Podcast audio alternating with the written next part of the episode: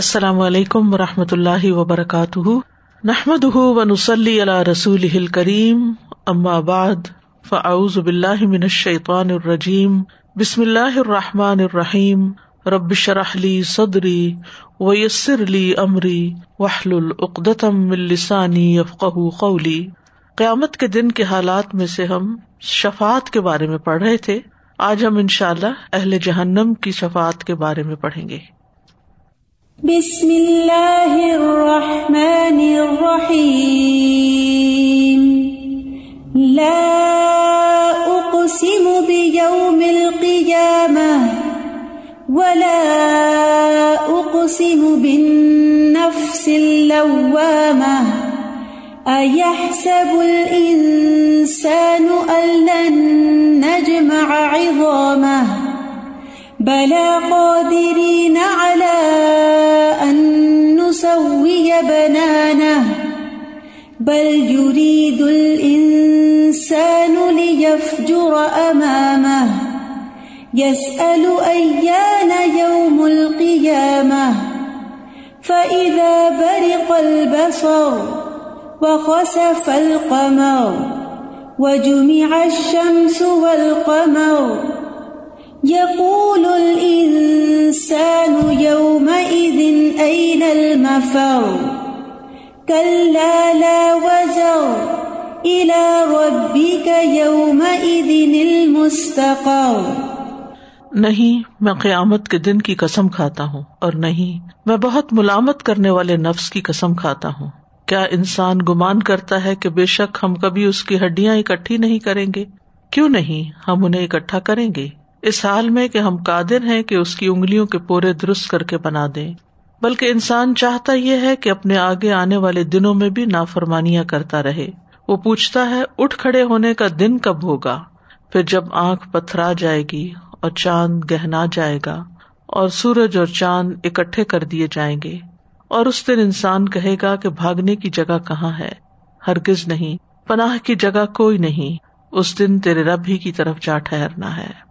تو آج ہم دیکھتے ہیں کہ اہل جہنم کی شفات کیسے ہوگی یعنی وہ لوگ جو جہنم میں جا چکے ہیں، کیا وہ سب کے سب ہمیشہ اس میں رہیں گے؟ یا اس میں سے کچھ لوگ نکالے بھی جائیں گے؟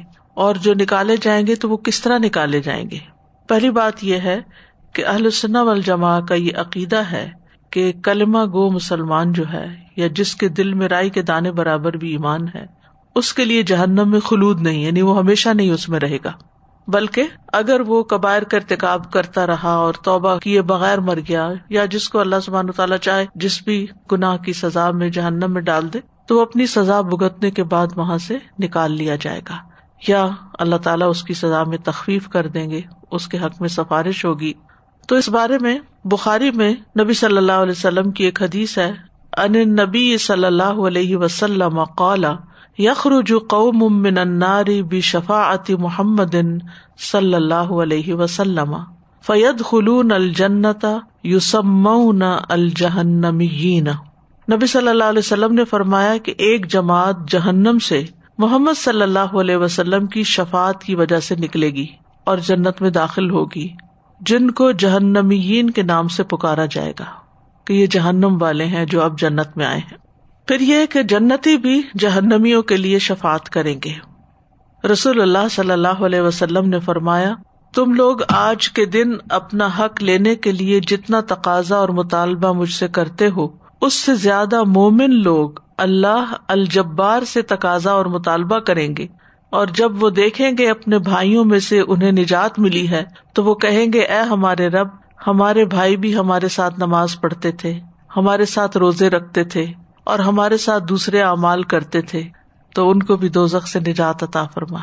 یعنی جیسے کہتے نا کہ منت سماجت کرنا اور بار بار اصرار کرنا۔ تو جنت میں جانے والے اپنے ان ساتھیوں کے بارے میں جو جنت میں نہیں آئے، جہنم میں چلے گئے، ان کے بارے میں تڑپیں گے اور اللہ تعالیٰ سے التجائے کریں گے اور سفارش کریں گے کہ ان کو جہنم سے نکال لیا جائے۔ اسی لیے امام حسن بصری کہتے ہیں کہ انسان کو چاہیے کہ زیادہ سے زیادہ مومن لوگوں کے ساتھ اپنی دوستی رکھے، کہ جب وہ جنت میں پہنچے تو ہمیں یاد رکھے اور ہمارے لیے سفارش کرے یعنی اگر ایک کو یاد رہا تو ٹھیک، ورنہ ایک بھول گیا تو دوسرے کو یاد آ جائے گا، دوسرا بھول گیا تو تیسرے کو یاد آ جائے گا۔ اب بھی ایسا ہوتا ہے نا کہ جب اکٹھے بہت سارے لوگ کام کر رہے ہوتے اور بیچ میں سے ایک نظر نہیں آتا تو انسان فکر کرتا ہے کہ وہ کہاں گیا۔ اگر وہ بیمار ہوتا ہے تو اس کی عادت کی جاتی ہے، اگر وہ فوت ہو جائے تو اس کا جنازہ پڑا جاتا ہے۔ اس کے گھر والوں کو دیکھا جاتا ہے۔ یعنی انسان جن لوگوں سے محبت کرتا ہے، پھر وہ ان کو بھولتا نہیں ہے۔ تو اصل میں جنت اور جہنم میں جانے کا فیصلہ تو صرف اور صرف اللہ رب العزت کے پاس ہے۔ کوئی شخص یہ نہیں کہہ سکتا کہ میرے پاس اتنے نیک عمل ہیں کہ جن کی وجہ سے میں تو جہنم میں جا ہی نہیں سکتا۔ وہ کوئی بھی ہو سکتا ہے۔ بعض اوقات انسان کی بہت ساری نیکیاں ہوتی ہیں۔ ایک غلط وسیعت میراث کے معاملے میں اس کو جہنم میں پہنچا سکتی۔ اسی طرح ایک شخص بہت متقی اور پرہیزگار ہو سکتا ہے، لیکن بے خیالی میں زبان سے نکلا ہوا کوئی کلمہ جو اللہ تعالیٰ کو سخت ناگوار ہو، اس کی وجہ سے اللہ تعالیٰ اس کو جہنم میں بھیج سکتا ہے۔ تو یہ تو ہم جانتے ہی نہیں کہ ہمارا انجام کیا ہونے والا ہے، اور یہی چیز انسان کو زیادہ رلاتی ہے اور پریشان کرتی ہے۔ کہ ماں ادری ماں یو فالو بی ولا بیکم مجھے نہیں معلوم کہ کل میرے ساتھ کیا ہوگا اور تمہارے ساتھ کیا ہوگا۔ یعنی کون کہاں کھڑا ہوگا۔ تو اس لیے ہمیشہ اللہ تعالیٰ سے ڈرتے ہی رہنا چاہیے اور اپنے اعمال پر کبھی غرور نہیں ہونا چاہیے۔ اللہ تعالیٰ کی دی ہوئی خوشخبریوں سے خوش ضرور ہونا چاہیے اور جن چیزوں سے ڈرایا گیا ہے ان سے ڈرنا بھی ضرور چاہیے۔ لیکن ساری امید صرف اللہ رب العزت ہی سے رکھنی چاہیے۔ تو اس لیے اگر کچھ لوگ جنت میں پہنچ جاتے ہیں اور ان کے ساتھی جہنم میں پہنچ جاتے ہیں، تو اس سے پتا چلتا ہے کہ جنت والے بھی سفارش کا حق رکھتے ہیں۔ ٹھیک ہے؟ یعنی پہلے ہم نے پڑھا تھا نا کہ سب سے بڑی سفارش جو ہے وہ نبی صلی اللہ علیہ وسلم کی ہوگی۔ پھر اس کے بعد باقی امبیا کی، پھر صدیقین کی، پھر شہدا کی اور پھر صالحین کی۔ تو یہ جو صالحین کی شفات ہے، یہ صالحین جو عام مومن جنت میں ہوں گے، یہ ان کی شفات ہے۔ پھر اسی طرح قرآن کی شفات ہے، روزے کی شفات ہے۔ تو یہ ساری شفاتیں جو ہیں یا سفارشیں جو ہیں وہ اپنی جگہ برحق ہیں اور ہم ان پر ایمان رکھتے ہیں۔ لیکن یہاں یہ ہے کہ جو لوگ جہنم میں جا چکے ہوں گے، ان کو وہاں سے کیسے نکالا جائے گا؟ کیسی کیسی شفات ان کے لیے ہوگی؟ ایک تو محمد صلی اللہ علیہ وسلم کی شفات ہوگی اور دوسری ان نیک بھائیوں کی جو جنت میں چلے جائیں گے، بغیر جنم میں گئے، ان کی شفات ہوگی اپنے ساتھیوں، دوستوں رشتے داروں کے لیے۔ چنانچہ اللہ تعالیٰ فرمائے گا کہ جاؤ اور جس کے دل میں ایک دینار کے برابر بھی ایمان پاؤ، اسے دو سے نکال لو اور اللہ ان کے چہروں کو دو پر حرام کر دے گا۔ چنانچہ وہ آئیں گے اور دیکھیں گے کہ بعض کے تو جہنم میں قدم اور آدھی پنڈلی جلی ہوئی ہے۔ کیونکہ وہ مومن تھے اور نیکیاں بھی کافی تھی نمازیں بھی پڑھتے تھے، اس لیے جو نماز کے آزاں ہیں، ان کو تو آگ نہیں چھوئے گی۔ وہ آنکھ جو اللہ کے خوف سے روتی ہے، اس کو بھی آگ نہیں چھوئے گی۔ تو وہ قدم جو اللہ کے راستے میں نکلتے ہیں، غبار آلود ہوتے ہیں، ان کو بھی آگ نہیں چھوئے گی۔ لیکن یہ ہے کہ جن لوگوں کو آگ کسی نہ کسی برے عمل کی وجہ سے چھو لے گی، تو بعض کے صرف پاؤں جلے میں ہوں گے اور بعض کی آدھی پنڈلی جلی ہوئی ہوگی۔ چنانچے وہ انہیں پہچانیں گے اور دو سے نکال لیں گے۔ پہچانے گے کہاں سے؟ چہروں سے، کیونکہ چہروں پہ آگ نہیں ہوگی۔ پھر وہ واپس آئیں گے۔ اب وہ ایک دینار والے تو نکل آئے باہر، لیکن سب کے پاس تو ایک دینار ایمان نہیں بھی ہوگا۔ اور باقیوں کا کیا ہوگا؟ پھر واپس آئیں گے۔ اور اللہ تعالیٰ ان سے فرمائے گا کہ جاؤ، جس کے دل میں آدھے دینار کے برابر بھی ایمان ہو، ان کو بھی نکال لاؤ۔ چنانچہ جن کو وہ پہچانتے ہوں گے، ان کو نکال لیں گے۔ پھر واپس آئیں گے۔ اب کچھ ایسے بھی ہوں گے جن کے پاس آدھا دینار بھی ایمان نہیں ہوگا۔ تو اللہ تعالیٰ فرمائے گا کہ جاؤ جس کے دل میں ذرہ برابر ایمان ہو، اسے بھی نکال لاؤ۔ چنانچہ پہچانے جانے والوں کو نکال لیں گے۔ ابو سعید خدری رضی اللہ عنہ نے اس پر کہا کہ اگر تم میری تصدیق نہیں کرتے تو یہ آیت پڑھو، ان اللہ یزلم مثقال ذرت و ان تک حسنت یضاعفها یہ صورت النساء کی آیت ہے۔ اللہ تعالیٰ ذرہ برابر بھی کسی پر ظلم نہیں کرتا۔ اگر نیکی ہے تو اسے بڑھاتا ہے۔ یعنی اگر ذرے برابر بھی ایمان ہے تو اس کا بھی فائدہ ہو جائے گا انسان کو۔ چاہے وہ دیر سے ہو، تاخیر سے ہو، لیکن فائدہ ہوگا۔ الٹیمیٹلی وہ انسان جہنم سے نکال لیا جائے گا۔ تو اس سے ایک بات تو یہ پتا چلتی ہے کہ انسان کو صرف یہ سوچنا کافی نہیں کہ چونکہ میں ایمان لے آیا ہوں تو بس ٹھیک ہے، اب جنت میرے لیے واجب ہو گئی ہے۔ ہاں جنت ہے الٹیمیٹلی جنت ہے، لیکن اعمال کی بھی فکر کرنی چاہیے کیونکہ انسان کو نہیں پتا کہ اس کا کون سا اچھا عمل اللہ تعالیٰ کو پسند آ جائے اور اس کو جنت میں داخل کر دے اور کون سا اس کا برا عمل یا کبھی کوتاہی جو ہے وہ اس کو جہنم میں لے جائے۔ پھر اسی طرح گناگاروں کی کثیر تعداد شفات سے فیضیاب ہوگی۔ رسول اللہ صلی اللہ علیہ وسلم نے فرمایا، وہ لوگ جو آگ والے ہیں، وہ کون ہے کفار۔ وہ اس میں نہ تو مریں گے، نہ زندہ رہیں گے۔ جیسے سورت اللہ میں آتا نا تم ملا یمو توفیحا ولا یا لیکن کچھ لوگ جو اپنے گناہوں کی وجہ سے دو میں جائیں گے، آگ انہیں جلا کر کوئلہ بنا دے گی۔ اس کے بعد شفات کی اجازت دی جائے گی۔ بس یہ لوگ گروہ در گروہ لائے جائیں گے۔ پھر انہیں جنت کی نہروں میں ڈالا جائے گا۔ پھر جنت والوں سے کہا جائے گا کہ اے جنت والو، ان پر پانی ڈالو۔ جس سے وہ تر و تازہ ہو کر اٹھ کھڑے ہوں گے۔ جس طرح پانی کے بہاؤ سے آنے والی مٹی میں سے دانا سرسبز اور شاداب ہو کر نکل آتا ہے۔ تو اس حدیث سے کیا پتا چلتا ہے کہ جو کفار ہیں وہ تو جہنم میں ہی مستقل طور پر رہیں گے۔ لیکن جو لوگ اپنے کچھ گناہوں کی وجہ سے دو زخم جائیں گے۔ ولا کن ناسن اصابت ہوں منارو بھی جنوب او کالا بھی خطایا ہوں تو پھر کیا ہوگا؟ آگ انہیں جلا کر کوئلہ بنا دے گی۔ فمات ہم امات حتہ ازا کانو فہمن یعنی جل کے کوئلہ ہو جائیں گے، چاہے پاؤں، چاہے پنڈلیاں، چاہے آدھے جسم، چاہے پورے جسم، جتنے بھی جو اللہ کو منظور، اس کے بعد شفات کی اجازت ہوگی۔ یعنی ایک دفعہ وہ جہنم کا مزہ ضرور چکھیں گے، پھر شفات ہوگی۔ اور پھر شفات جب ہوگی تو کثیر تعداد میں نکالے جائیں گے۔ تو اس سے یہ پتا چلتا ہے کہ مومنین کی ایک بڑی تعداد جہنم میں بھی جائے گی۔ کیونکہ یہاں پر آیا ہے کہ گروہ در گروہ لائے جائیں گے وہاں سے نکال کر، پھر انہیں جنت کی نہروں میں ڈالا جائے گا۔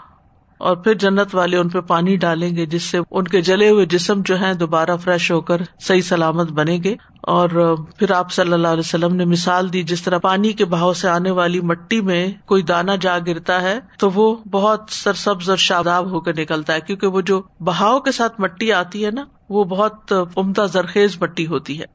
پھر ایک روایت سے پتا چلتا ہے کہ چہرے کے علاوہ سارا جسم جلا ہوا ہوگا۔ رسول اللہ صلی اللہ علیہ وسلم نے فرمایا، کچھ لوگ جہنم سے نکال کر جنت میں اس حالت میں داخل کیے جائیں گے کہ ان کے چہروں کی گلائی کے علاوہ ان کا سارا جسم جل چکا ہوگا۔ پھر ایک اور روایت میں آتا جو مسند احمد کی ہے کہ کوئلہ بن جانے کے بعد نبی صلی اللہ علیہ وسلم نے فرمایا، کچھ لوگ اپنے گناہوں کی وجہ سے جہنم میں داخل کیے جائیں گے، جب وہ جل کر کوئلہ بن جائیں گے تو انہیں جنت میں داخل کر دیا جائے گا۔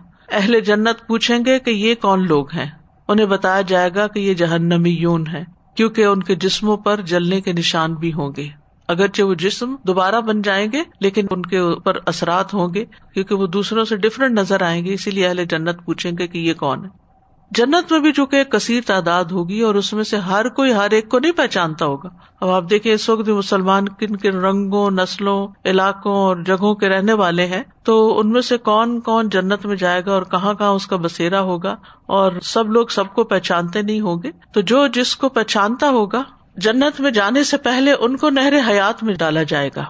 رسول اللہ صلی اللہ علیہ وسلم نے فرمایا شفات کے نتیجے میں جہنم سے نکلنے کے بعد انہیں جنت کے سہن میں ڈال دیا جائے گا اور جنت والے ان پر پانی چھڑکیں گے، جس سے اس طرح وہ تر و تازہ ہو جائیں گے جیسے سیلاب کے پانی کی مٹی سے دانا ہرا بھرا اگ پڑتا ہے۔ ان سے جلنے کے سارے آسار جاتے رہیں گے۔ پھر ہر ایک کو دنیا اور دس گنا دنیا کے برابر جنت میں مقام دیا جائے گا۔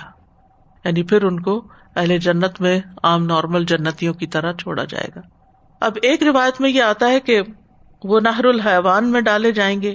ایک میں آتا ہے جنت کی نہروں میں ڈالے جائیں گے، ایک میں آتا ہے جنت کے صحن میں ڈالے جائیں گے۔ اب یہ ہو سکتا ہے کہ مختلف لوگوں کے ساتھ مختلف طرح کا معاملہ کیا جائے۔ یعنی ان حدیثوں میں ضروری نہیں کہ کنٹراڈکشن ہو کہ یہ کیا کہیں کچھ ہے، کہیں کچھ نہیں۔ لوگوں کے جیسے ایمان کی حالت مختلف ہوگی، کسی کے اندر دینار برابر ایمان، کسی کے اندر آدھے دینار برابر، کسی کے اندر ذرا برابر، تو پھر ان کے ساتھ اسی طرح کے معاملے بھی ہو سکتے ہیں۔ اور پھر یہاں اس حدیث سے یہ پتا چلتا ہے کہ ان سے جلنے کے سارے آسار بھی جاتے رہیں گے۔ یعنی ابتدا میں ان کے اوپر نشان ہوں گے۔ اب یوں بھی ہو سکتا ہے کہ پہلے وہ نہر الحیات میں جب اگے اور پھر وہ جنت میں لا کے سہن میں ڈالے گئے، پھر جنت کا پانی جب ان کو لگا تو پھر ان کے جو داغ تھے وہ بھی چلے گئے۔ اور پھر ان کو دنیا اور دس گنا دنیا کے برابر جنت میں مقام دیا جائے گا۔ اب کچھ لوگوں کے تو درجات بہت بلند ہو گئے، ان کو ایسی جنتوں میں بسایا جائے گا کہ ارد حس سماوات کہ جس کی وسط آسمان اور زمین کے برابر ہوگی۔ اور یہاں ان کو دنیا کے دس گنا کے برابر۔ اسی طرح ایک اور حدیث سے پتا چلتا ہے کہ شفات کے بعد چھوٹی ککڑیوں کی طرح نکلیں گے۔ ککڑی کہتے ہیں تر کو جیسے کیوکمبر ہوتا ہے۔ نبی صلی اللہ علیہ وسلم نے فرمایا کچھ لوگ دو سے شفات کے ذریعے نکلیں گے۔ گویا کے اسعاریر ہوں۔ ہم مات کہتے ہیں کہ میں نے امر بن دینار سے پوچھا کہ سعاریر کیا چیز ہے۔ انہوں نے کہا کہ اس سے مراد چھوٹی ککڑیاں ہیں۔ جس طرح ککڑیاں جو ہیں، ان کے اوپر ایک نشان سے ہوتے ہیں، ہو سکتا ہے اس سے تشبیح دی گئی ہو، اور یہ بھی ہو سکتا ہے کہ جب وہ نکلے تو چھوٹے چھوٹے سائز میں نکلے، اور پھر اس کے بعد جب ان پر پانی ڈالا جائے جنت کا یا نہروں کا، تو پھر ان کے جسم پراپر اگنا شروع ہو اور پھر وہ پورے فل یعنی جنتیوں کا جو قد اور رنگ اور جو ان کی جسامت ہوگی، کیونکہ جنتی جو ہے وہ حضرت آدم علیہ السلام کے سائز کے ہوں گے، جن کا قد جو تھا وہ ساٹھ گز تھا۔ یعنی جنت میں بھی اور جہنم میں بھی لوگوں کے یہ جو دنیا والے جسم ہے ان سے بڑے جسم ہوں گے۔ جہنمیوں کے جسم بھی بہت بڑے ہو جائیں گے۔ ایک داڑ جو ہے وہ ایک پہاڑ برابر ہو جائے گی۔ جنت میں آنے کے بعد ان کی خوشحالی کا کیا عالم ہوگا؟ مسلم احمد کی روایت ہے، رسول اللہ صلی اللہ علیہ وسلم نے فرمایا، جہنم میں ایک قوم ہوگی جو جہنم میں اس وقت تک رہے گی جب تک اللہ کی مشیت ہوگی۔ پھر اللہ ان پر رحم کرے گا اور انہیں جہنم سے نکال لے گا۔ تو یہ لوگ جنت کے قریبی حصے میں ہوں گے۔ پھر وہ الحیوان نامی ایک نہر میں غسل کریں گے۔ اہل جنت انہیں جہنمیون کہہ کر پکاریں گے۔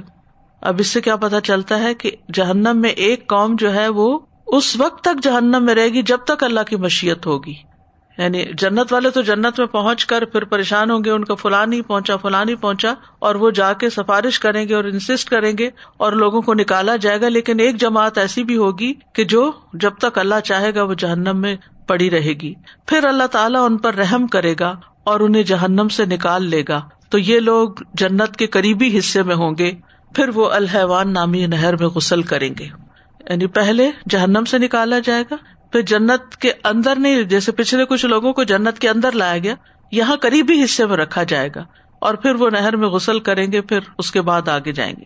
اگر ان میں سے کوئی ایک شخص ساری دنیا کے لوگوں کی دعوت کرنا چاہے، تو ان کے لیے بستروں کا بھی انتظام کر لے گا، کھانے پینے کا بھی انتظام کر لے گا، ان کے لیے رضائیوں کو بھی مہیا کر لے گا۔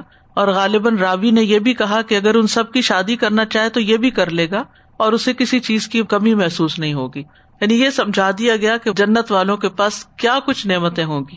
دنیا میں کسی کے پاس اس کا لاکھواں حصہ بھی نہیں ہوگا۔ یہاں تک اہل جہنم کی شفات کا باب ختم ہوا۔ سازا وہ ابھی جو آخری میں جو بات ہے اس سے وہ حدیث یاد آتی نا کہ جنت کے بارے میں کوئی گمان بھی نہیں کر کسی نہ دل نے اس کو محسوس کیا نہ دماغ اس کو سوچ سکتا ہے۔ نہ آنکھ دیکھ سکتی ہے کوئی۔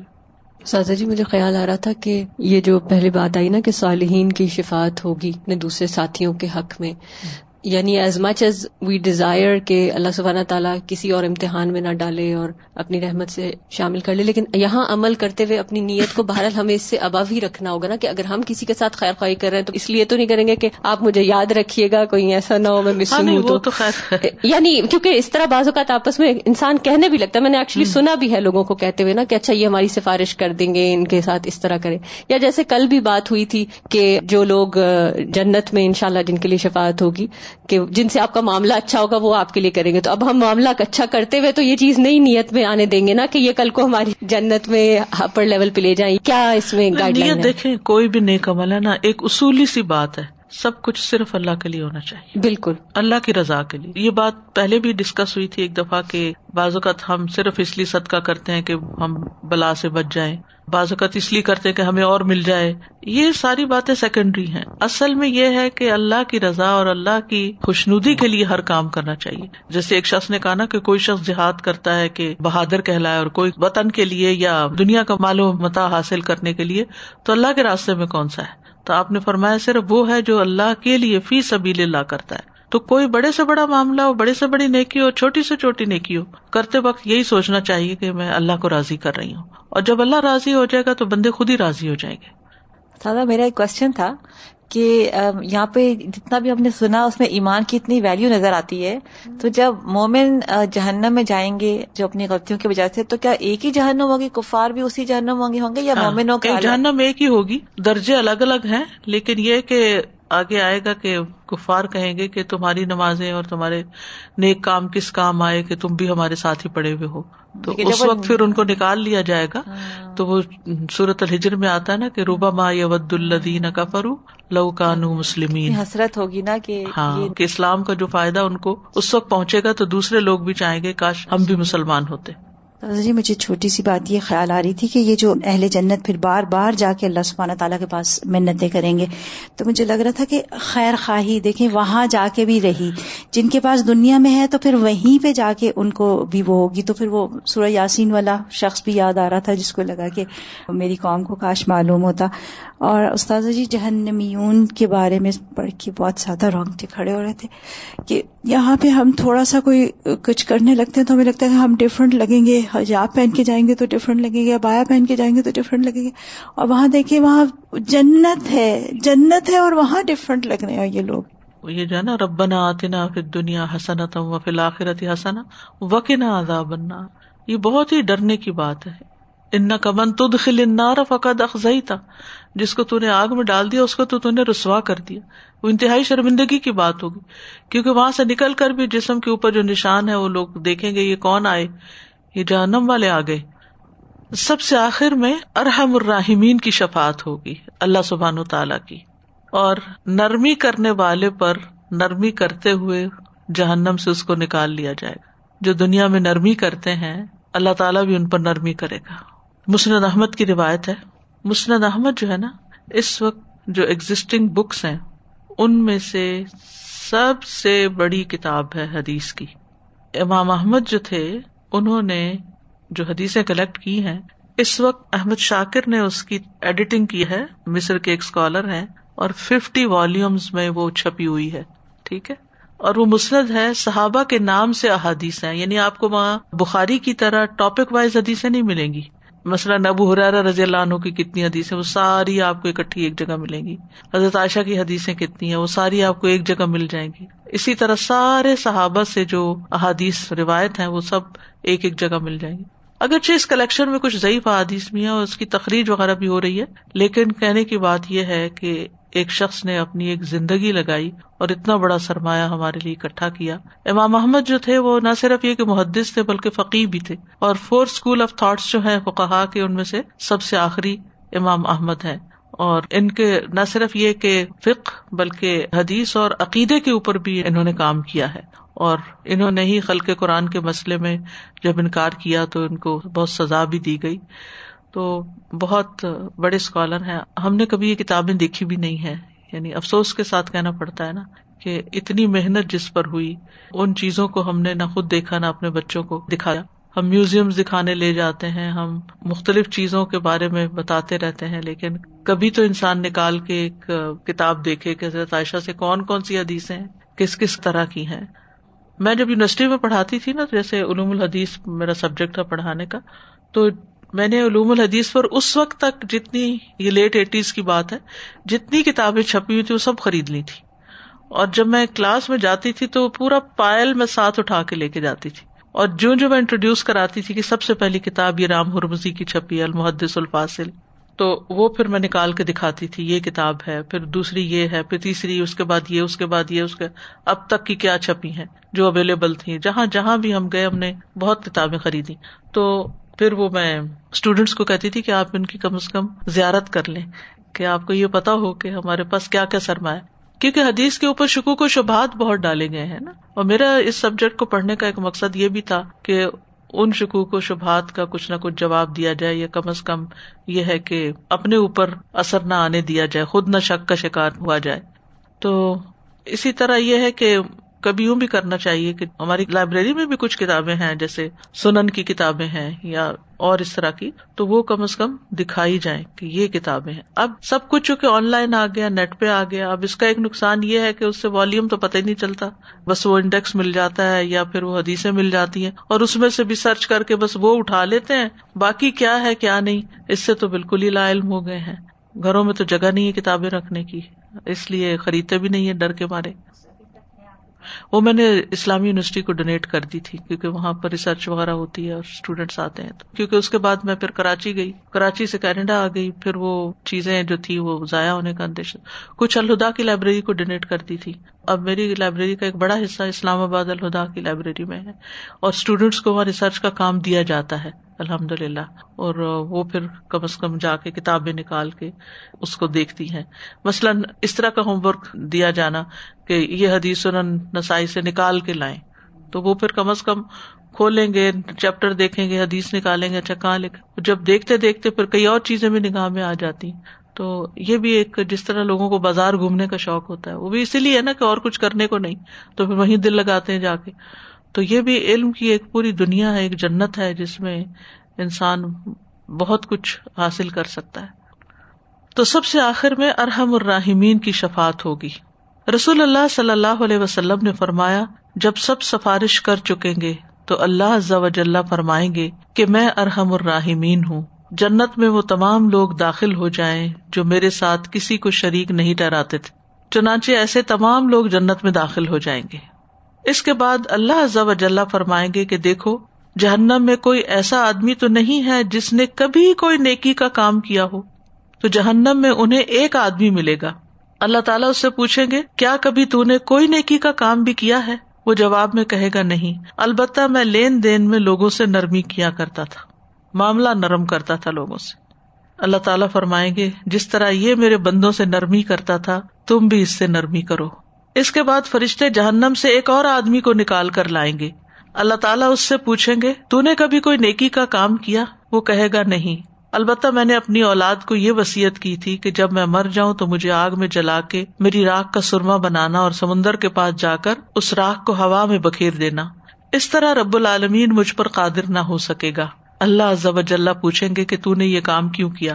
وہ جواب دے گا، تیرے خوف کی وجہ سے۔ اللہ ضب اس سے فرمائیں گے کہ سب سے بڑے بادشاہ کا ملک دیکھو۔ تمہیں اسی کی مانند اور اس جیسے دس ملکوں کی حکومت ہم نے عطا کر دی۔ وہ کہے گا، اے رب، تو بادشاہوں کا بادشاہ ہو کر مجھ سے مذاق کرتا ہے۔ یعنی اس کو یقین نہیں آئے گا کہ واقعی مجھے اتنا کچھ ملنے والا ہے۔ نبی صلی اللہ علیہ وسلم اس کی یہ بات سن کر مسکرا دیے۔ تو اس سے کیا پتا چلتا ہے کہ نرمی کرنا اور اللہ کا خوف اختیار کرنا، یہ وہ چیزیں ہیں کہ جو بالآخر انسان کو جہنم سے نکال دیں گی۔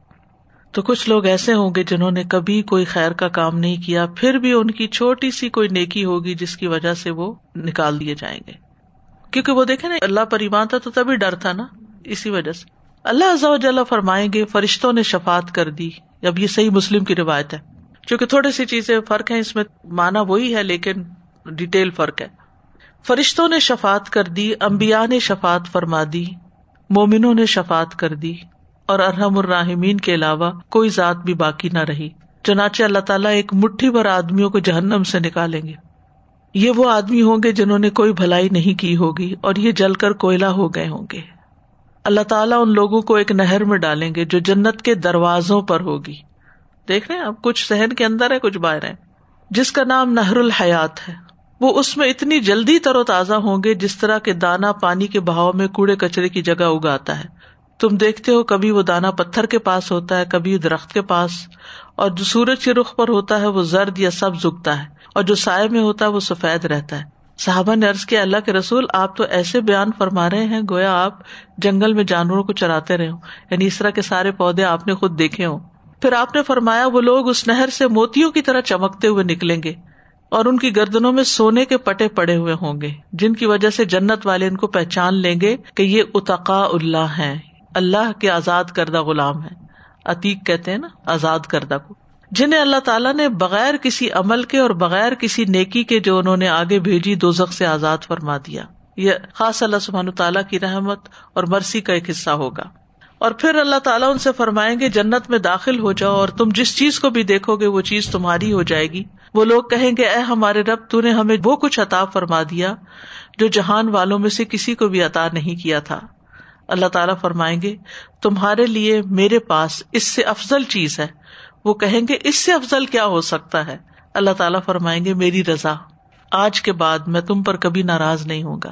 یہ اصل خوشی کی بات ہے کہ اللہ تعالیٰ کبھی ناراض نہ ہو۔ سوچتی ہوں دن میں پتہ نہیں کتنی دفعہ ہم اللہ تعالیٰ کو ناراض کر دیتے ہیں۔ اللہ ہمیں معاف کر دے۔ پھر ریئلائز بھی نہیں ہم کرتے اور چلتے پھرتے ہیں اور اس کا رسک کھاتے ہیں اور سانس لیتے ہیں اور ساری نعمتیں استعمال کرتے ہیں۔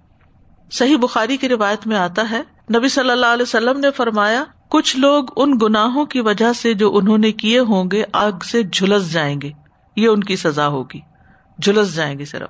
کوئلہ نہیں ہوں گے، بلکہ کیا ہوگا؟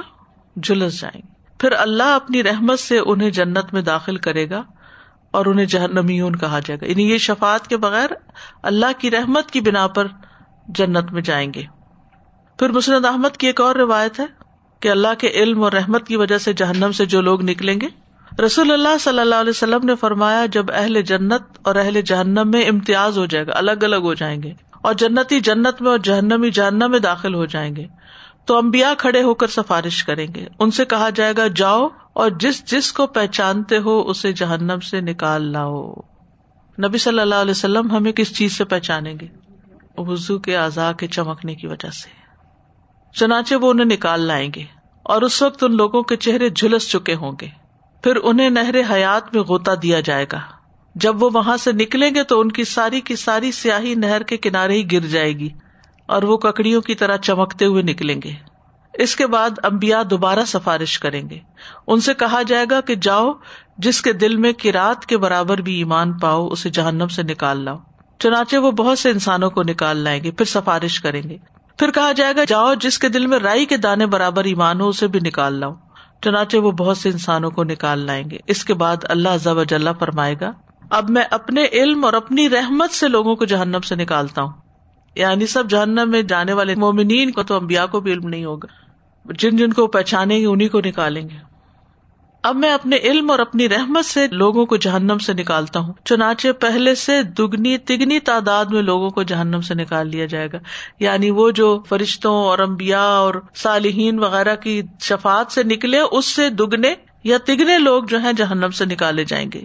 اور ان کی گردن پر لکھ دیا جائے گا، یہ اللہ کے آزاد کردہ ہے اتقا اللہ ہے پھر جب وہ جنت میں داخل ہوں گے، تو انہیں جہنمین کہہ کر پکارا جائے گا۔ کیونکہ ان کے اوپر وہ نشان ہوگا۔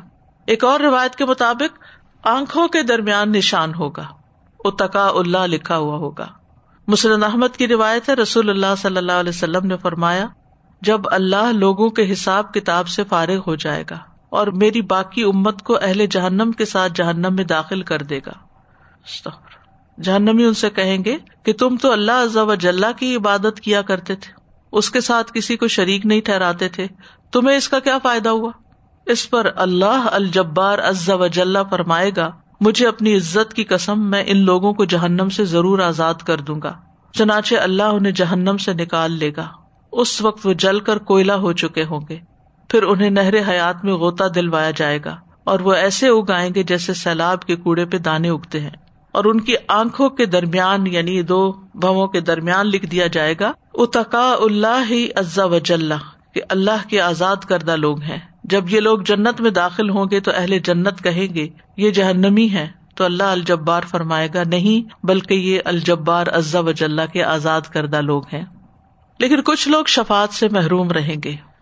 سورت البکرا میں آتا ہے، ان الدین کفرو و ماتو وم کفار الا اکا علیہ لانت اللہ ول ملائکتی ون ناسی اجمائین خالدین فیحا لا يخفف عنهم العذاب ولا هم ينظرون بے شک وہ لوگ جنہوں نے کفر کیا اور اسی حال میں مر گئے کہ وہ کافر تھے۔ ایسے لوگ ہیں جن پر اللہ کی، فرشتوں کی اور سب لوگوں کی لانت ہے۔ اس کا مطلب کوئی ان پہ سفارش نہیں کرے گا۔ نہ فرشتے کریں گے، نہ اللہ سبحان تعالیٰ کرے مکرم ہوگا اور نہ ہی نیک لوگ ان کی سفارش کریں گے۔ ہمیشہ اس میں رہنے والے ہیں۔ نہ ان سے عذاب ہلکا کیا جائے گا، نہ انہیں مہلت دی جائے گی۔ لا خف عنہم العذاب ولا هم ينظرون۔ سورۃ النساء میں آتا ہے 48 ان اللہ لا يغفر ان يشرك به ويغفر ما دون ذلك لمن يشاء۔ بے شک اللہ اس بات کو نہیں بخشے گا کہ اس کا شریک بنایا جائے اور وہ بخش دے گا جو اس کے علاوہ ہے، جسے چاہے گا۔ تو اس کا مطلب یہ کہ کفار اور مشرقین بھی جہنم میں ہمیشہ رہیں گے۔ تو شرک جو ہے، یہ انسان کے لیے بہت بڑی مصیبت کی بات ہے۔ نبی صلی اللہ علیہ وسلم نے فرمایا، قیامت کے دن میں اپنے رب سے اس کے گھر میں آنے کے لیے اجازت چاہوں گا۔ مجھے اس کی اجازت دی جائے گی۔ پھر میں اللہ تعالیٰ کو دیکھتے ہی سجدے میں گر پڑوں گا۔ اور اللہ تعالیٰ مجھے جب تک چاہے گا اسی حالت میں رہنے دے گا۔ پھر فرمائے گا، اے محمد، سر اٹھاؤ۔ کہو، سنا جائے گا۔ شفات کرو، تمہاری شفات قبول کی جائے گی۔ مانگو، دیا جائے گا۔ پھر میں اپنا سر اٹھاؤں گا۔ اور اپنے رب کی ہم تو سنا کروں گا جو وہ مجھے سکھائے گا۔ پھر میں شفات کروں گا۔ چنانچہ میرے لیے حد مقرر کی جائے گی اور میں اس کے مطابق لوگوں کو دوزخ سے نکال کر جنت میں لاؤں گا کہ اتنے لا سکتے ہیں آپ۔ پھر میں دوسری مرتبہ اپنے رب سے اس کے گھر میں آنے کے لیے اجازت چاہوں گا۔ مجھے اس کی اجازت دی جائے گی۔ پھر میں اللہ تعالیٰ کو دیکھتے ہی سجدے میں گر پڑوں گا اور اللہ تعالیٰ مجھے جب تک چاہے گا اسی حالت میں رہنے دے گا۔ پھر فرمائے گا محمد، سر اٹھاؤ، کہو، سنا جائے گا۔ شفات کرو، تمہاری شفات قبول کی جائے گی۔ مانگو، دیا جائے گا۔ پھر میں اپنا سر اٹھاؤں گا اور اپنے رب کی ہم تو سنا کروں گا، جو وہ مجھے سکھائے گا۔ پھر میں شفات کروں گا، چنانچہ میرے لیے حد مقرر کی جائے گی۔ اور میں اس کے مطابق لوگوں کو دو سے نکال کر جنت میں داخل کروں گا۔ پھر تیسری مرتبہ اپنے رب سے اس کے گھر کے لیے اجازت چاہوں گا، مجھے اجازت دی جائے گی۔ پھر میں اللہ رب العزت کو دیکھتے ہی اس کے لیے سجدے میں گر پڑوں گا۔ اور اللہ تعالیٰ جب تک چاہے گا مجھے یوں ہی چھوڑے رکھے گا۔ پھر فرمائے گا، اے محمد، سر اٹھاؤ۔ کہو، سنا جائے گا۔ شفات کرو، قبول کی جائے گی۔ مانگو، دیا جائے گا۔ آپ نے بیان کیا کہ میں اپنا سر اٹھاؤں گا اور اپنے رب کی ایسی ہم دو سنا کروں گا جو وہ مجھے سکھائے گا۔ پھر شفات کروں گا اور میرے لیے حد مقرر کر دی جائے گی۔ پھر میں لوگوں کو نکالوں گا اور انہیں جہنم سے نکال کر جنت میں داخل کروں گا۔ یہاں تک کہ جہنم میں صرف وہی لوگ باقی رہ جائیں گے جنہیں قرآن نے روک رکھا ہوگا۔ پھر آپ نے یہ آیت تلاوت کی۔ اصا ایب آسا کا ربو کا مقام محمود قریب ہے کہ آپ کا رب آپ کو مقام محمود پر بھیجے۔ فرمایا، یہی وہ مقام محمود ہے جس کے لیے اللہ تعالیٰ نے تمہارے نبی سے وعدہ کیا ہے۔ تو یہ قرآن نے روک رکھے کا مطلب یہ ہے کہ جن کے بارے میں قرآن کی یہ آیات اوپر جو آپ پڑھ چکے ہیں کہ یہ کفر اور شرک کی وجہ سے جہنم میں ہمیشہ رہیں گے۔ اسی طرح امبیا اور نیک لوگوں کے قریبی کافر رشتے دار شفات سے محروم ہوں گے۔ ابو حرار رضی اللہ عنہ سے مروی ہے، وہ کہتے ہیں کہ رسول اللہ صلی اللہ علیہ وسلم نے فرمایا، ایک شخص قیامت کے دن اپنے باپ سے ملے گا اور کہے گا، اے ابا جان، میں کیسا بیٹا تھا؟ تو باپ کہے گا، بہترین بیٹا تو وہ کہے گا، کیا آج تم میری اطاعت کرو گے؟ تو وہ کہے گا ہاں تو بیٹا کہے گا، میرا تحمت پکڑ لو اور وہ اس کے تحمت کو تھام لے گا، پھر وہ چل پڑیں گے۔ یہاں تک کہ اللہ تعالیٰ کے پاس پہنچیں گے۔ اس حال میں کہ اللہ تعالیٰ مخلوق کے سامنے جلوہ گر ہوں گے۔ اللہ تعالیٰ فرمائیں گے، اے میرے بندے، تم جنت کے جس دروازے سے داخل ہونا چاہو، ہو جاؤ۔ وہ کہے گا، یا اللہ، میرا باپ بھی میرے ساتھ ہی جائے گا۔ تو نے میرے ساتھ وعدہ کر رکھا ہے۔ تو مجھے رسوا نہ کرے گا۔ اللہ تعالیٰ باپ کی شکل بجو کی طرح بنا دے گا اور وہ جہنم میں گر پڑے گا۔ وہ اپنی ناک کو پکڑے گا۔ اللہ تعالیٰ فرمائے گا، اے میرے بندے، کیا وہ تیرا باپ ہے؟ وہ کہے گا، یا اللہ، تیری عزت کی قسم وہ میرا باپ نہیں، کیونکہ اس کی شکل بدل دی جائے گی۔ حضرت ابراہیم علیہ السلام کے بارے میں آئیے کہ انہوں نے دعا کی تھی، ولا تخنی یوم باسون پھر اسی طرح جو ظالم انسان ہے ان کا نہ کوئی دوست ہوگا، نہ کوئی سفارشی جس کی بات مانی جائے۔ ظالمین سے مراد مشرقین ہی ہے لیکن اگر عام معنی میں ظالم لیا جائے تو یہ بہت بڑی بات ہے۔ کہ ظالموں کا کوئی دوست نہیں ہوتا اور نہ ان کا کوئی سفارشی ہوتا ہے۔ کیونکہ لوگوں کے دل ان کے خلاف نفرت سے بھرے ہوتے ہیں۔ وہ کہتے ان کو تو مزہ چکھنا ہی چاہیے۔ اس وقت بھی دیکھے دنیا میں جو لوگ ظلم کرتے ہیں تو لوگ ان کو کیسی کیسی بد دعائیں دیتے ہیں اور ان کے بارے میں کیسا سوچتے ہیں کہ خدا ان کو پکڑے اور ان کا برا ہو۔ اسی طرح غلوف کرتے ہوئے اسلام سے خارج ہونے والا۔ نبی صلی اللہ علیہ وسلم نے فرمایا، میری امت کے دو قسم کے افراد کے حق میں میری شفات قبول نہیں ہوگی۔ نمبر ایک، انتہائی ظالم حکمران، اور نمبر دو، غلوف کرتے کرتے دائر مذہب سے خارج ہونے والا۔ کیا مطلب؟ یعنی دین میں ایسی باتیں کرے کہ وہ دین سے ہی باہر نکل جائے۔ ایک روز کسی نے مجھے کلپ بھیجا۔ اس میں کوئی ذاکر کہہ رہا تھا کہ تم لوگ اللہ کی عبادت کے لیے نہیں پیدا ہوئے کیونکہ وہ تو ہو ہی نہیں سکتی کسی سے۔ تم لوگ علی کی عبادت کے لیے پیدا ہوئے۔ اس کے علاوہ بھی ایسی ایسی باتیں تھی کہ جو زبان پہ نہیں لائی جا سکتی۔ اتنے کفری کلمات تھے۔ تو بات یہ ہے کہ بعض اوقات لوگ دین میں ہی اتنا غلوف کر لیتے ہیں کہ وہ دین ہی نہیں رہتا اور دین کے نام پہ کر رہے ہوتے ہیں۔ تو اس سے بھی بچنے کی ضرورت ہے۔ اللہ سبحان و تعالیٰ ہمیں ظلم اور غلوف دونوں چیزوں سے بچائے۔ و آخر داوانا الحمد اللہ رب العالمین۔ سبحان اللہ و بحمد کا اشد اللہ اللہ اللہ انت۔ استخر کا و اطوب السلام علیکم و رحمۃ اللہ وبرکاتہ۔